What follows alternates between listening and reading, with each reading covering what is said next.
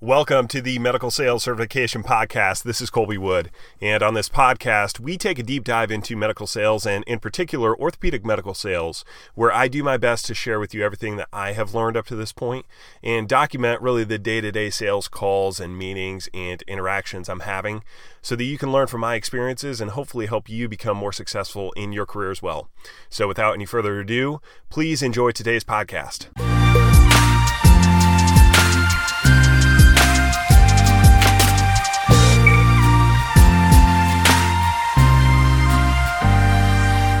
Welcome to the Medical Sales Certification Podcast. This is Kolby Wood, and uh, and on this podcast, I have a guest, uh, Dr. Adam Yanke, joining me, and so I will get to that shortly. But uh, we kind of had a compressed time to be able to knock out this podcast before uh, in the morning before he started his day in clinic. So I didn't want to take up too much of our time doing the introduction. Uh, you'll hear a short introduction that I do for him there, but I wanted to uh, do a little bit more thorough introduction because there, uh, there's quite a bit to say about Dr. Yanke. So um, he is a fellowship trained sports medicine surgeon here in Chicago, Illinois. He is an assistant professor in the Department of Orthopedics, as well as an assistant director of the Cartilage Restoration Center at Rush University Medical Center. Dr. Yanke's practice is focused on advanced arthroscopy and shoulder replacement, but it also has a special focus around patellofemoral dysfunction and cartilage restoration. Uh, Dr. Yanke went to Miami University in Oxford, Ohio for undergraduate. Uh, he majored in engineering physics and zoology with a minor in non-linear mathematics. So, um, if you guys were wondering, we do not get into non-linear mathematics in this podcast. That's for another one. He then received his medical degree from Rush Medical College and followed that up with his orthopedic surgery residency and sports medicine fellowship, both at Rush. Throughout his orthopedic training, Dr. Yanke completed his PhD in biochemistry, which has resulted in a new method for analyzing cartilage activity with comparisons between normal aged and damaged cartilage. And to date, Dr. Yanke has written over 50 peer reviewed manuscripts and book chapters, along with presenting over 50 abstracts at national and international meetings. Among his numerous professional societies, he was selected as an emerging leader by the American Orthopedic Association. And he is also involved with many college and professional sports teams, including the Chicago Bulls, Chicago White Sox, DePaul Blue Demons, Chicago Riot, and Chicago Force. So that is uh, a quick background on Dr. Yanke, and like I said in the last podcast episode with Dr. Brian Gruber, um, I am going to put all the ways that you can stay in contact with Dr. Yanke, uh, his social media, his website, and uh, the phone number to connect with them at Rush. Um, like I mentioned previously as well, if you get a lot out of this podcast, if you like to have if you like me having surgeons on the podcast, please follow uh, Dr. Yanke uh, on all of his social media. And if you or you know somebody who has an orthopedic injury that you think would be um, something that should be seen by an orthopedic surgeon, I could not give a higher recommendation for Dr. Yanke. So, uh, without any further ado, here is the podcast. First of all, thank you for joining me today, Dr. Yanke. Um, I'm excited to have you on the podcast. Uh, quick background on Dr. Yanke is that he is a fellowship trained sports medicine surgeon in Chicago, Illinois, uh, an assistant professor in the Department of Orthopedics, as well as an assistant director of the Cartilage Restoration Center at Rush University Medical Center. And Dr. Yanke's practice is focused around advanced arthroscopy uh, and shoulder replacement with a special focus in patellofemoral dysfunction and cartilage restoration. So, first of all, thanks for uh, coming on the podcast, and we can dig a little bit more into your background potentially. Uh, but really, uh, just appreciate you uh, letting me have you on, and uh, and thanks for joining. Thanks for having me. Happy to be here. Yeah, absolutely. So, I guess first and foremost, I like to kind of like ask the majority of the people that are on the podcast initially, um, and before we kind of dig into your background, um, you obviously have so, you know an, an, impressive resume to be totally candid, um, and you've accomplished a lot thus far uh, as an orthopedic surgeon. What is it that motivates you to not only accomplish what you have thus far, but continue to, let's say, push and pursue excellence in your field? Or, you know, what motivates you as a person? I think there's uh, two main factors. And so one is, I think I'm always just searching for answers. And it's something that, even though can cause a lot of extra work and time, I can't shut it down very well. And so if I see something that I think just has ways to be more efficient, ways to improve what we're doing, uh, have a better idea of monitoring what we're doing and actually add metrics to what we're actually trying to accomplish in our results, then that's always interesting to me. And I always like adding to that. You know, separately, um, I've been at Rush now for 17 years throughout all of my training and then being in practice. And I think the culture here fosters that as well. So I had a lot of mentors that I saw actually asking questions and answering them, and that yeah. only further spurred me to want to do more and more. And the two of those, I think, being in a good environment and then also having some natural tendencies to be interested in that, yeah. kind of led to where we're at now.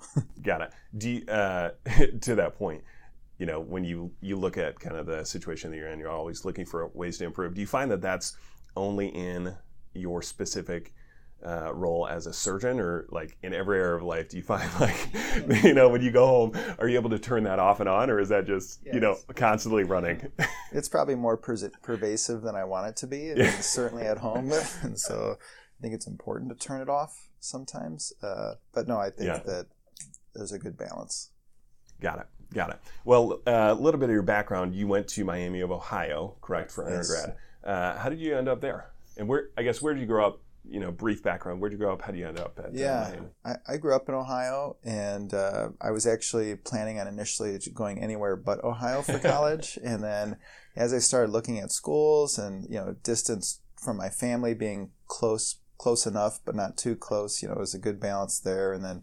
Uh, the academics were in line with what I was interested in, and um, you know I liked the combination of the location, and then I knew quite a few people that were also going there, and so uh, with its academic background, and I ended up playing lacrosse there, as well as knowing some people going. I, I think yeah. it was a good combo. Very cool. Very cool. Uh, did you ever plan on doing something other than medicine, or did you know kind of from the very beginning that that's what you wanted to do? Yeah, I would say not really. I pretty much always wanted to be a physician of some sort, and it started when I was younger, and I used to watch live surgery, or not live surgeries, but videos of surgeries on TV when okay. I was actually a little kid, which looking back seems a little weird, but the uh, I used to look at watch those, and I was really fascinated with the surgical aspect. And uh, it turns out that one of the videos I used to watch when I was like 10 years old, I found out that one of the surgeons I worked with in training later was a very specific surgery. And I was like, you know, I watched a video on this. And the guy was like, I think that was my video. I was right. like, wow, this is really full circle. yeah. Do you remember what it was? it was a plastic surgery reconstruction in a child where they had to actually lift a lot of the child's face off to reconstruct oh, wow. her craniofacial bones and then they kind of put it back down so it's something that leaves an imprint you know it's uh, i'm sure um, i'm sure it's not a lot of people that do that surgery yeah and so that's how i ended up finding that other physician very cool very cool um, how did you end up? So obviously you went there for undergrad, then you went to Rush for med school. Yes. Uh, how did you end up there, and what what was kind of the the rationale behind you wanting to go to Rush? Yeah, so coming out of uh, med, uh, out of college, I wanted to move to a bigger city, and so Oxford, Ohio, is a great college town, but um, I wanted to just go into a larger metropolitan area. So I told one of my mentors that I worked with in college that I did some research with. I just wanted to go to uh, Chicago, New York, or Boston. Okay. And I wanted a recommendation of where to go. And some of the research I had done already was musculoskeletal, and so a lot of the connections he had were people that worked in connective tissue. And so he recommended that I come out here and work uh, with who ended up being one of my mentors, Dr. Chubinskaya, and I worked in her lab for a year. Okay. Um, before I was a medical student and after oh. I graduated from college, so okay. I was a lab tech for a year and then I applied to medical school while I was was here and applied all over. Uh, but then what really started to draw me to Rush is once I was at that stage, I started to have a specific interest in orthopedics, mm-hmm. and so you know they, we do a fair amount of orthopedics here, and so it ended up being a natural fit. Yeah, yeah. Um, and and kind of moving on from, from there, you obviously did your residency and your fellowship.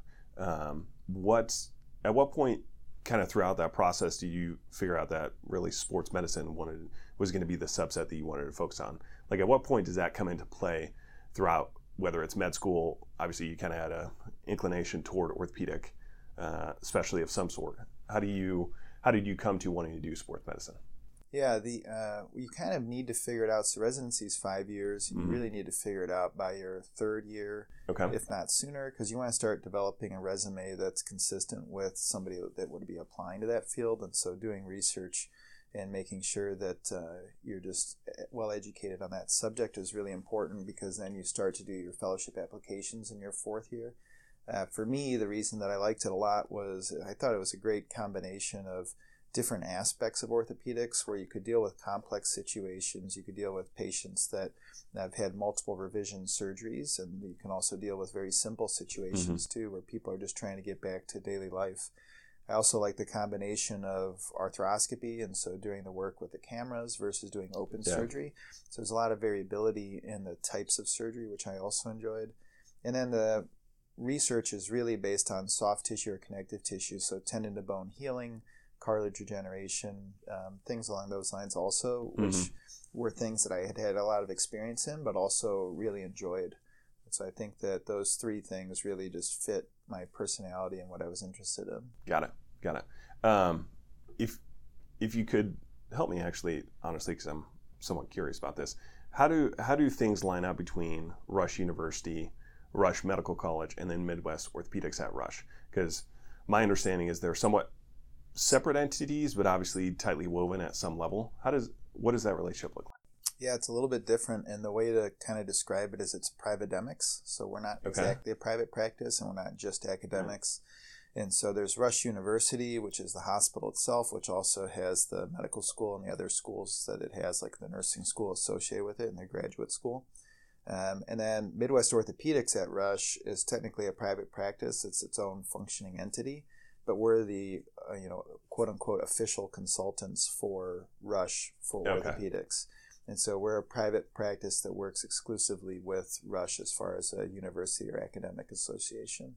Got it. That makes sense. That makes sense. Well, I'd like to kind of move into a little bit of your practice and then obviously get into kind of like the curious question I have about your approach with reps and things like that. But I guess first and foremost, you know, you go do a subspecialty uh, fellowship in, you know, sports medicine. What are some of the biggest things you take away from doing a fellowship or that you have taken away from doing your fellowship that, you know, may or may not lend to either um, feeling like you're up to speed more quickly once you start your own practice, or you know, is that there's a may or may not be a marketing component to that? What do you feel like really helped the most with doing a fellowship? Yeah, there. It's interesting because I was at the same location for residency and Mhm. fellowship, and so you can really see in that setting what the difference is of the two because you did both at the same spot. And so, Yeah, right. you know, when you're a resident, you spend Now, a lot sorry, of. Yeah, was that with the same doctors? It was with the same physicians. Okay. Yeah. Yeah, yeah, yeah. Yeah, Got it. exactly. And so, but the amount of time you spend with them and how it's spread out over five years is much, much different in residency, where you may spend two days with one physician, then another day with another doc, and then two days with another doc. So you have three different physicians you're with during a week. hmm And you're trying to figure out how each of them are approaching patients, how they're approaching surgery. And it's a lot to figure out as you're also learning all of this for the first time. Yeah. So residency helps you get a lot of that under your belt and get a good framework. Then when you move to fellowship, you're not a peer with those individuals, but you're much closer to that than you were as a second year resident. and so right. you start to really hone things significantly more. It's also usually, depending on the fellowship, a mentor model where you're really spending months at a time with one individual. And so you really start to understand what is their indications for surgery, what's their decision making process, and then there's the technical aspect also. And so what's kind of amazing is that the technical aspect is probably it's not the least important thing, but it's secondary to understanding indications and who are the right patients that need Mhm. surgery. Um, it's it's easily overlooked, especially early in training. Uh, but most people can get the technical part down. It's about who's going to really have a benefit from the surgery that matters. Got it. Got it. That makes sense. I think that it, and even from my perspective, uh, probably underappreciated that where you, where my assumption would be, and because it's I'm not taking care of patients, it's probably you know I overweight the technical aspect of like, well, you're going to be able to be much more hands on, and you're gonna you're gonna know how to do the surgery better. But Yeah, there's a a whole other facet of it. That, There, there's a component for sure, and there's a range, but it's a, there's actually a larger range in indications Yeah. uh, than there are in techniques. I would say. yeah, yeah, you say that, and it, it kind of it makes a lot more sense in my mind because you know from our side of things on a sales rep side, you know. Uh, you book a surgery, we show up for the surgery. Right. You know, that's what we indicated. see. Right. Yeah, exactly. It, they've already seen you. Right. You know, who knows how many times they've already gone through a PT. They've already had, you know, indications, contraindications. You know, there's a plethora of other things that you're thinking about that you're dealing with before you ever schedule them for surgery. You know, Yeah, and then that's we right. show up and it's like, Yeah. well, uh, all right, let's do this. No, it's very true, and and it affects decisions you're making during the surgery too. You know, it's Yeah. all about not just what you're seeing; it's what you remember that patient being like, where they had pain, how Mhm. they described their symptoms, what their exam was like. So you're really trying to take all that into account at that time. Yeah.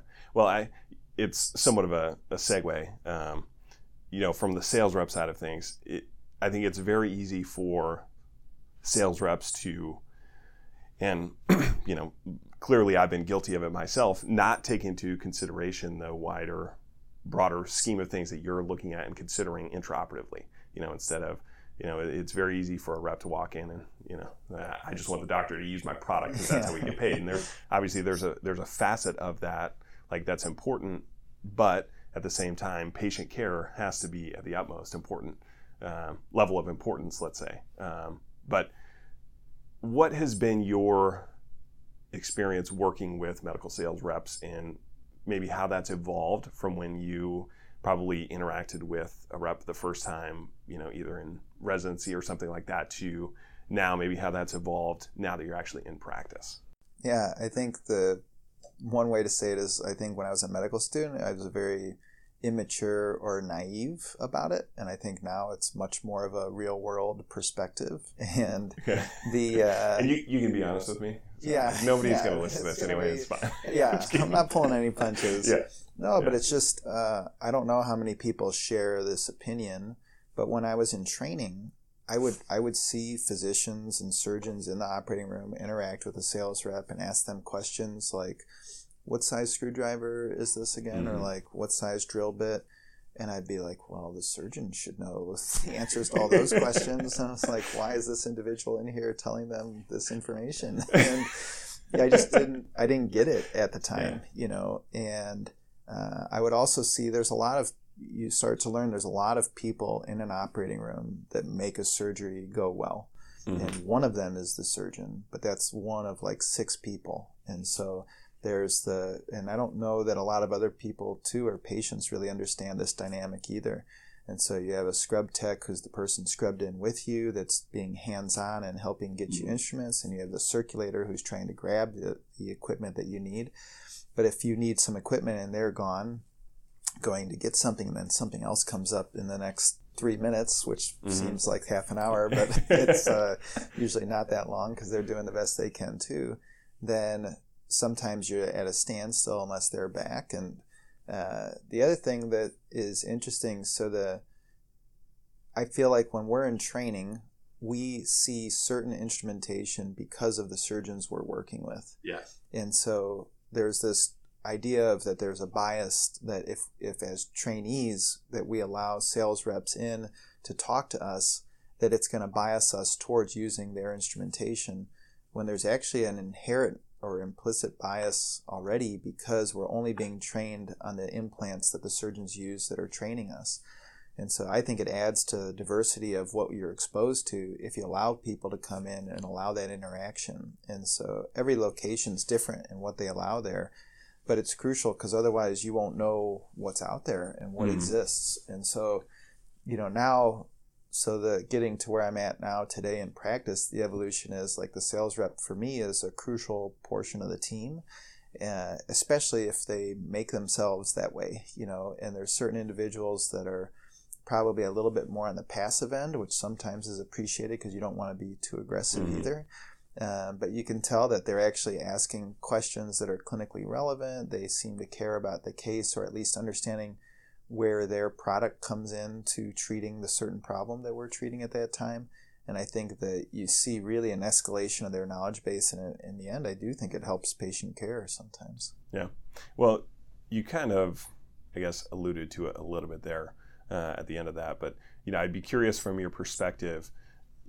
you know, at, at this stage in your practice, obviously you've worked with a lot of different reps from a lot of different companies.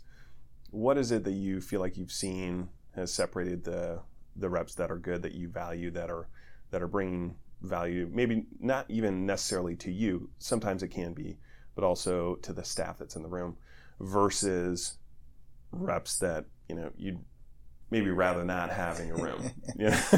You know the uh, yeah so there's definitely some and there's i'd say there's like a personality part and then there's like a utility part okay. you know? Yeah, yeah. and if you don't have the utility the personality doesn't matter.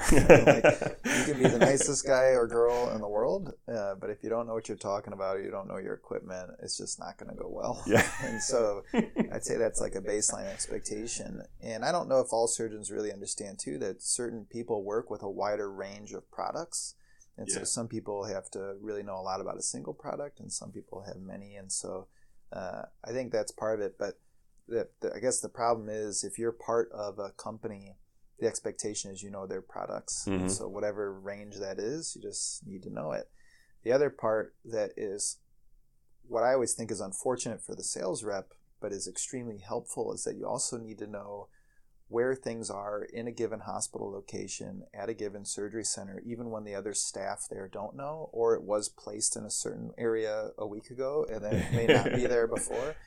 And so I think some of that comes down to people power as far as like you need to have somebody that's there early enough, you're spread across multiple locations. And so yeah. that part can be hard. So, but I think truly, you know, one thing that's like a showstopper is that if I ask a question in the middle of a case and they say, give me a second, and they're looking at their phone or iPad, you know, looking something up, if it wasn't, if it was appropriately already keyed up for the case that's different but sure like i have no idea yeah oh yeah. crap flipping through the phone thing is a little different and then uh, phone a friend here. yeah, exactly. And the personality part, I think, is probably self-explanatory. But we have, you know, sometimes where people are very personable, and I think that if I was in a social setting, I would have a lot of fun hanging out with them. Sure. But that's not what the operating room is exactly, and so um, sometimes just too many comments about um, just things that are non-medical related mm-hmm. too quickly, mm-hmm. I think can be a little bit of a, a turn off, to be honest with you. Like, because like I'm saying, it sounds kind of harsh, but I want to figure out the utility part first, and then if we had develop a personal yeah. relationship after that, then that's great. Yeah, yeah. Have just out of curiosity, curiosity, have you had to have those, let's call them conversations, either in the operating room or after, with a rep who was not uh, handling himself appropriately, or that at some level didn't uh, live up to the expectation or your expectations of that person's role within the wider scheme of things? Uh, I would just say that they're kind of a self-limiting issue where yeah. I feel like when I've seen things that I felt like were significant enough to make a comment about, something changed without me doing anything. Got so it. the individual is either is in a different position now, or mm. uh, they were approached internally, or things like that. So yeah, um, I don't think it ever got quite to that stage. I think I did have one individual that I just went up to directly, and I was just like, "You need to know your stuff. Like you don't like the utility part's not there." Yeah. And uh, they were new, and so we kind of went through a learning period and um, tried to look for improvement just over the next weeks to months. Yeah. yeah. And I think that's always what's what needs to be there. You know, yeah. it's just a genuine interest and in, in interest of getting better. And mm-hmm. um, I certainly don't have all the answers either. We just have to all work towards getting the answers whenever we can. And another one that is interesting is that, and I, I think patients don't realize this, and um, you know, I think that sales reps certainly see it a lot, and surgeons realize it that there's times where there's not already a, a rote perfect solution for whatever is happening at that time. And so there can be some really technical questions about like like we are talking about drill bits and things yeah, like that. Yeah. But it's like, all right, I want to try this anchor, but in this location, which is different with a different guide. And I want to know what's your smallest and largest drill bit that can yeah. fit in those guides. And sometimes you're not making things up, but you're improvising. Right. And um, you know to really understand the breadth of information to answer questions like that's really crucial well it's also and to your point on the utility understanding at least being able to take what the surgeon is telling you that he or she is trying to do or you're actually visually seeing it you know, from the sales rep side of things, you've got to be able to at least picture in your mind's eye the doctor's asking you a question about, you know, what is the smallest size you have for this because I might be able to use it for that. You've got to be able to visualize in your mind's eye from a rep standpoint, okay, I get what they're trying to do here. You know, Right. or if not, ask you, hey, well just just to clarify, you know, is this what it is that you're trying to do or is this what Yeah. you're thinking about so that you know, from the rep standpoint, you're not you're not giving advice or answering questions without really knowing. No, it's a great point, and uh, that's when you really start to see people excel, so to speak, because they'll also say like, "I get what you're saying. I get what the questions you're asking are leading towards. I actually have this other thing that you may not even be aware of that might be a good solution for the problem you're talking about. Sometimes it's because it's available now in that surgery, and sometimes it's like after the case, hey, for future reference, we were talking Mhm. about this. This is something else that might be helpful. Is this something you would consider in this scenario? Yeah. Um, and I think that's like a perfect way of approaching it. Well, as a caveat, and this isn't necessarily a question, but it's, you know, I'll say my piece from the rep side of things. In that scenario where you have, let's say, a product that probably the doctor has not seen or you would be pulling out for the first time, you've got to you've got to make the judgment call of do I present this intraoperatively or do I discuss it afterward? And there's I don't know that I've got, have a good answer for exactly when each happens, but it probably is a combination of what kind of relationship do you have with the doctor and how much confidence do they have in you? Because if you're going to pull out a product they haven't seen before or say, hey, I've seen this done before and actually this worked really well, you better know what you're talking about. Right. Um, or, you know, you, you're going to withhold that until after the after the case is over and say, hey, look, let me show you this. We've got this next time you're in this scenario. You know, there's there's a judgment call that the rep has to make there if you've got a product that, you know, make make the right call. yeah, well, it's a it can be a slippery slope because if you make the suggestion, then whether it sinks or swims is kind of on you, which it really shouldn't be. But it can feel that way Sure. on both ends for sure. And um, I think that that's why I've moved to if there's a product that I think is extremely similar, but it's uh, just subtle differences that I think make life easier and more efficient. I would have less issues using that at the time of surgery. But if there's something that's a significant departure from what I would normally be doing in the Mhm. operating room, then I think a great approach is just after a case, notify about the product, whatever it is, and then set up the opportunity to do a lab Mhm. and get hands-on experience um, in a training setting Yeah. uh, to really understand the comfort level. And there's certain surgeries that I started doing when I was in practice Yeah. that I wasn't even trained on. And you know, I've been in practice for five years now, and it's amazing that there's probably at least three surgeries that uh, are in that category because the field constantly is changing and Mhm. evolving. And I did a significant amount of training in cadaveric work before I ever did the first one in a patient Mhm. um, because that's not the training ground. You know, it needs to be you need to be set. And so if it's a just a different suture or things like that, where techniques are going to be the same, Sure. then obviously that's the other end of the spectrum. But it's a balance for for both sides. Yeah, yeah. Well, there's a couple of questions that I have kind of stemming off of that. Um, before we go kind of too far down the product road, uh, you know, general curiosity on my end is we talked about you know having good reps and bad reps, knowing how to handle yourself, etc., being having some utility in the operating room. How much of the products that you're choosing to use have to do with the rep themselves, or is it is it more so I'm looking at the product completely on the standpoint of is this best for the patient, and then damn it, this company better figure out some reps that know what they're talking about. You know, like Yeah. in in those are maybe two ends of the spectrum. Maybe it's somewhere in the middle. How do you think about that? Yeah, I think the hardest situation I have. So we talked about like the person factors, which is like the utility, and then like character. Yeah. and then and then yeah like you said we haven't really talked about the product itself that they're selling or that they represent hmm and um, there's definitely situations where i know an individual who's got good utility like they know what they're talking about they're very knowledgeable they're very personable but i don't think they have a great product Yeah. And uh, to me, that's the saddest one, so to speak, because it's like this could be a great relationship. This Yeah. is something that I think could otherwise work well. Um, but like, I just try to be honest about that Mm-hmm. component of it. But it, it is important, you know. If the it depends on the individual, but for me, that is never going to outweigh a product that I'm just not behind. Mm-hmm. And so um, I think that's just a tough process. And I think that everybody that is a sales rep wants to believe that they're representing something that has value. Sure. And there's just a lot of things in our space that are um, commodities where there's stuff that they're really equivalent. It's just a Mhm. better mousetrap, but it's really the same idea.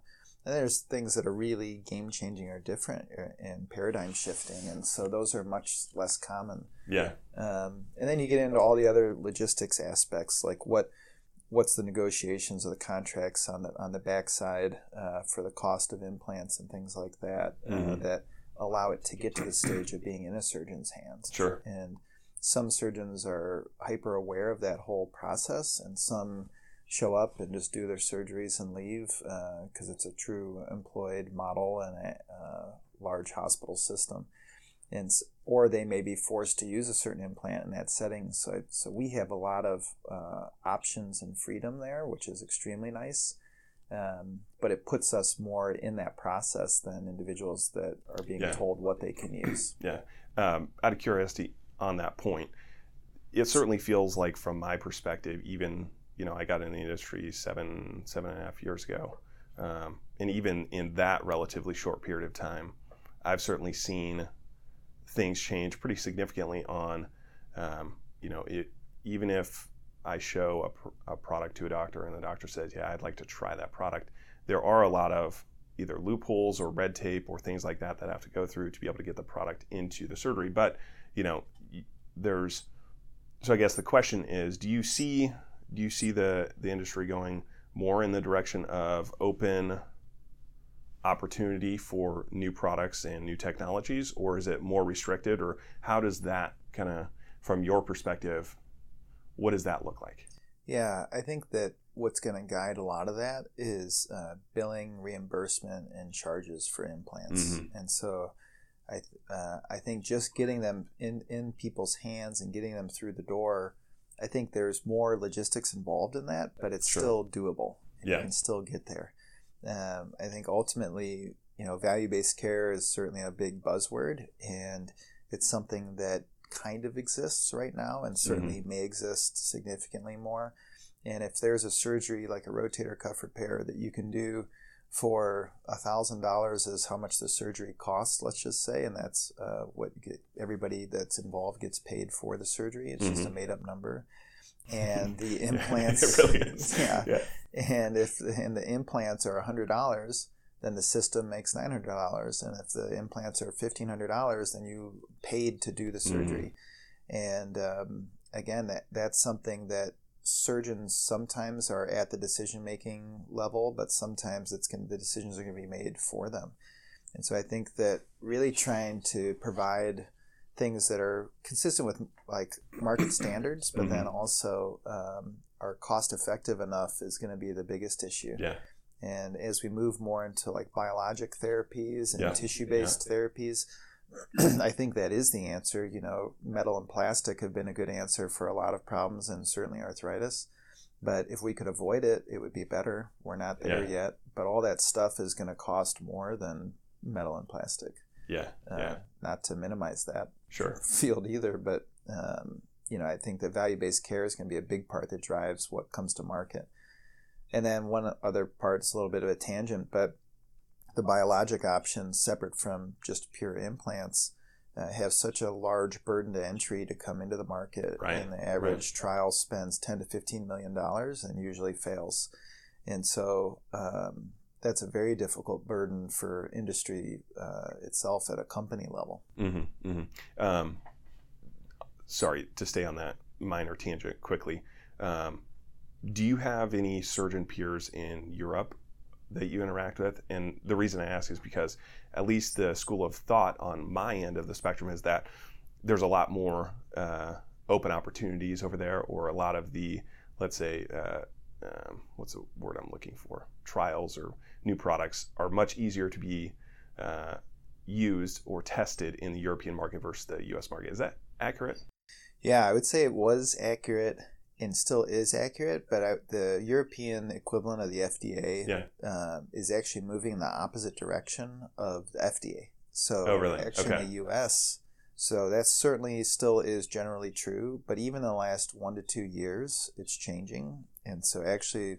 Uh, the U.S. is starting to open up a little bit more and become less restrictive and a little Okay. bit more lenient. And in Europe, it's actually tightening up now uh, more than it was before. And so, even between Asia, Europe, and the US, those markets are all very different as Mhm. far as uh, the different criteria to have studies actually uh, happen and to bring products to market. Yeah. Um, but there's a few cell based therapies in cartilage, for instance, that were extremely well known in Europe, and they're getting shut down and not paid for anymore by the payers Hmm. there. And in the US, it's actually being picked up significantly more.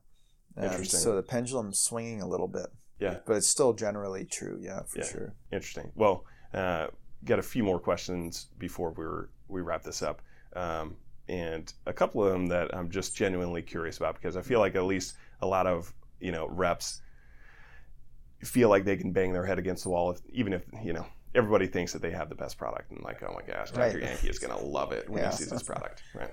Yeah. Um, you know, we go call on a office or something. We drop off a brochure, you know, at the front desk.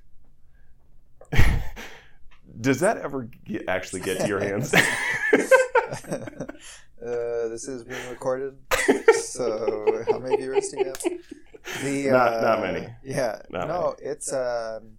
So. Like, and this this is not particular to Rush. You can give your general. Yeah, I mean, it does end up on my desk. So Okay, there's alright. a pile of stuff that I have to Okay. go through that it would be just with whatever Have the to mail and things like that. Okay. Well, I'm just saying, like, this is general mail. Sure, I should sure. go through. And um, I would say the utility of it is uh, if there's like some white papers or things Uh-huh. like that in it. Um, having actually, depending on the implant, having some brochures that I can actually give patients uh, Yeah. is extremely helpful. And so, like for shoulder arthroplasties, for instance, I give every patient that I do a shoulder replacement on, I give them a pamphlet in our surgical binder from that company so they know exactly what implant we're using. But yeah, I would say that there has to be a baseline interest. If there's Sure. like a straight up cold call brochure that comes in my stack of mail, it goes straight in the circular file. Uh-huh.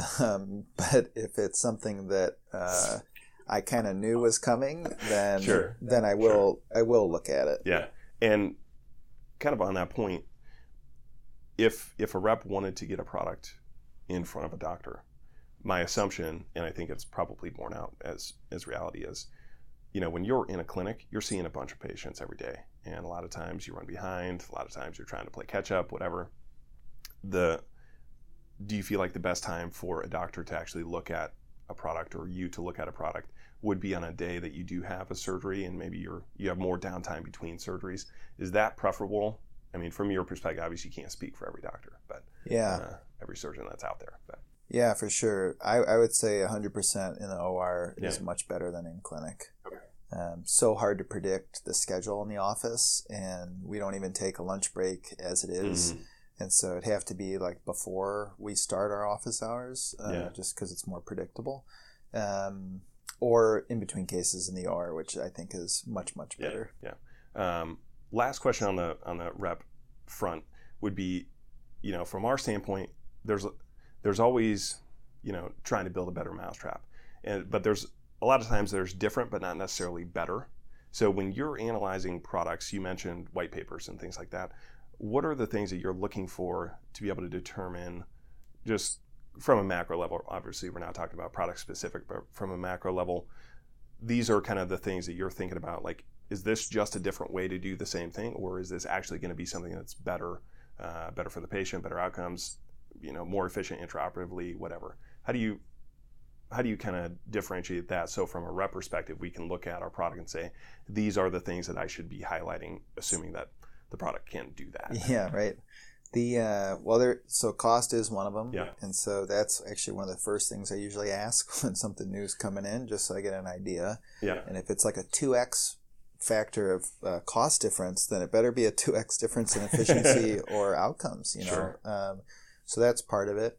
The efficiency aspect and reliability, uh, technically in the OR with the product, is really, really crucial. Mhm. And so if there's something that I can do, and the the component's going to misfire one out of ten times, let's say, and then there's one that's was misfiring three out of ten times, then I certainly will be extremely interested. And so we know there's certain products that there's obvious room for improvement, and so when things come up in those spaces, it's it's much easier and Yeah. and better.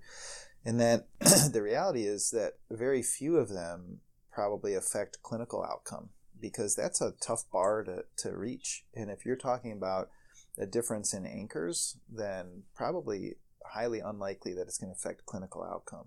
And so you really have to uh, believe that, A, or do it for different reasons. Mhm. And so the efficiency uh, in the OR is a big part of it, and the reliability of the implant. Um, so I think it just depends on the scenario, but I think those are kind of the three big factors. And if somebody does come in trying to sell a product based on outcomes, it probably does need to be more than just white papers at that point. It needs Sure. to be peer reviewed literature that's been borne out. Um, otherwise, just don't say that. You know what I mean? Like you don't have Yeah, to. You know what I mean? There's times where there's still good reasons to use stuff without having that level of information yet. Sure. So you're better off just laying things out the way they are than overselling it or trying to overemphasize what actually exists. Well, and, and that would immediately, or more sent, more or less immediately, discredit you as the rep if you're going to oversell the product and its capabilities. You're not stupid. Well- the doctors we interact with are not. They We all like to think we're not stupid. I don't know where we are in the spectrum there, but uh, I would just say that uh, I did have an individual uh, relatively recently have a product, and we were talking about it in a reasonable fashion during the case.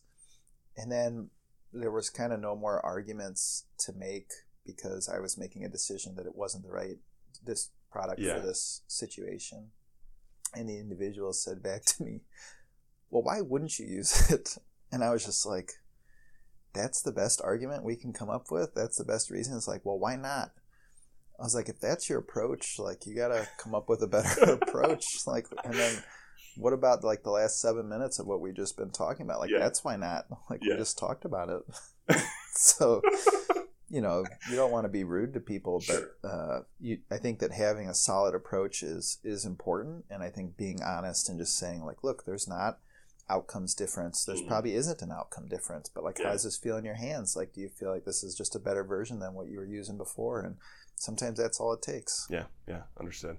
Um, well, as we kind of wrap up here, I'm curious what what you feel like uh, the life and the job of an orthopedic surgeon may or may not be changing and looking like. You know, as you kind of look forward, healthcare is everybody has their idea on what it should or should not look like, and, and we only have a couple minutes, so don't don't this, this could be an entire podcast in itself. But you know, what is, what do you see the job of an orthopedic surgeon looking like as you look down the road two to five years, let's say, and maybe if if you look at you know let's say an 18 19 20 year old individual that's you know maybe thinking about like hey i'd like to be in medicine maybe i'd like to be an orthopedic surgeon is there advice that you would give for that Yeah, yeah, it's, it's definitely a big question, but the uh, 30 seconds ago It's definitely changing a lot, Yeah. and uh, I think that you have to realize that medicine in general is not just medicine. It really is kind of like the business of medicine, and you have to be prepared for everything else that you have to deal with, so to, so to speak, outside of just caring for patients. And so, whether it's managing relationships in an office or dealing with figuring out reimbursement, the and then how to deal with insurances, um, and then how to manage a, a world that's becoming more controlled and where autonomy is decreasing uh, significantly, uh, where which was a field where we had a significant amount of autonomy, and so Mhm. that's a big change. Um, so there's there's just a lot of different balls that are up in the air that Yeah. are going to continue to change and move, and that there's going to be it's still a great field. It's still a ton of fun. I still enjoy showing up to work every day, but I think that for somebody that's younger and trying to figure out what's right for them, getting in with people, shadowing them, really trying to figure out what it's actually like at a ground Yeah. level um, is very important. And uh, you know, there's there's still a significant component of uh, risk and stress associated with it, even though we're all used to the surgeries we do every day. Sure. Um, there's a period in the beginning where it's very difficult when you transition from a trainee to being in practice. And um, I think just exposing yourself as early as you can is, is the most important part. It's still an extremely rewarding field. I think that hopefully my my thought is that you know we're actually one of the few fields I don't know of really any others that are the salary and reimbursements constantly going down year to year. Yeah. like we don't even go up with inflation. Right. And at some point, um, I hope that we can still attract people that uh, have the right skill set to be good physicians, as opposed to people going into business or other Mhm. things that they have opportunities for.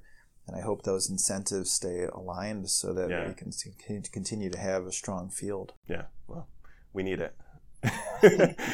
so, well, uh, let's uh, let's wrap this up because I know you got to run. So, first of all, um, thanks for doing this. I really appreciate it. Thanks for coming on the podcast. And, Yeah, no uh, problem. Thanks for having uh, me. Yeah, and to all the listeners out there, um, if uh, if you guys are in the Chicagoland area or you have uh, friends, family members, loved ones in this area that have an orthopedic injury, um, you know, I could not give a higher recommendation to uh, to visit Dr. Yanke uh, if if you so see fit.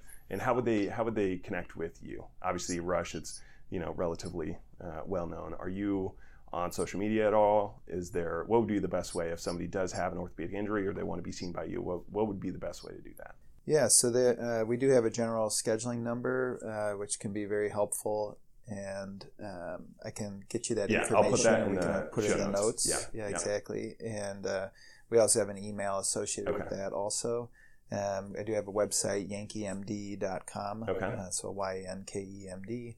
And uh, I do have social media also, and so we can have all that stuff in there. Yeah, yeah, yeah. I'll add all that in the uh, in the show notes. So um, yeah. Anyway, th- we can wrap it up, but. Uh, um, I'll put everything in the show notes of the podcast episode to be able to connect with Dr. Yanke uh, directly and or his team. So Thank you. yeah, awesome. Thanks for having me.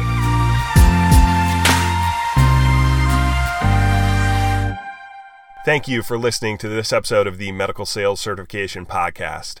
And as you know, we give all of our content and training away for free. So it would really mean a lot to me if you could subscribe to this podcast and leave us a review. And if you thought that this episode in particular was helpful, consider sending it to somebody you know who you think could benefit as well. Thanks again, and we will see you on the next episode. Bye.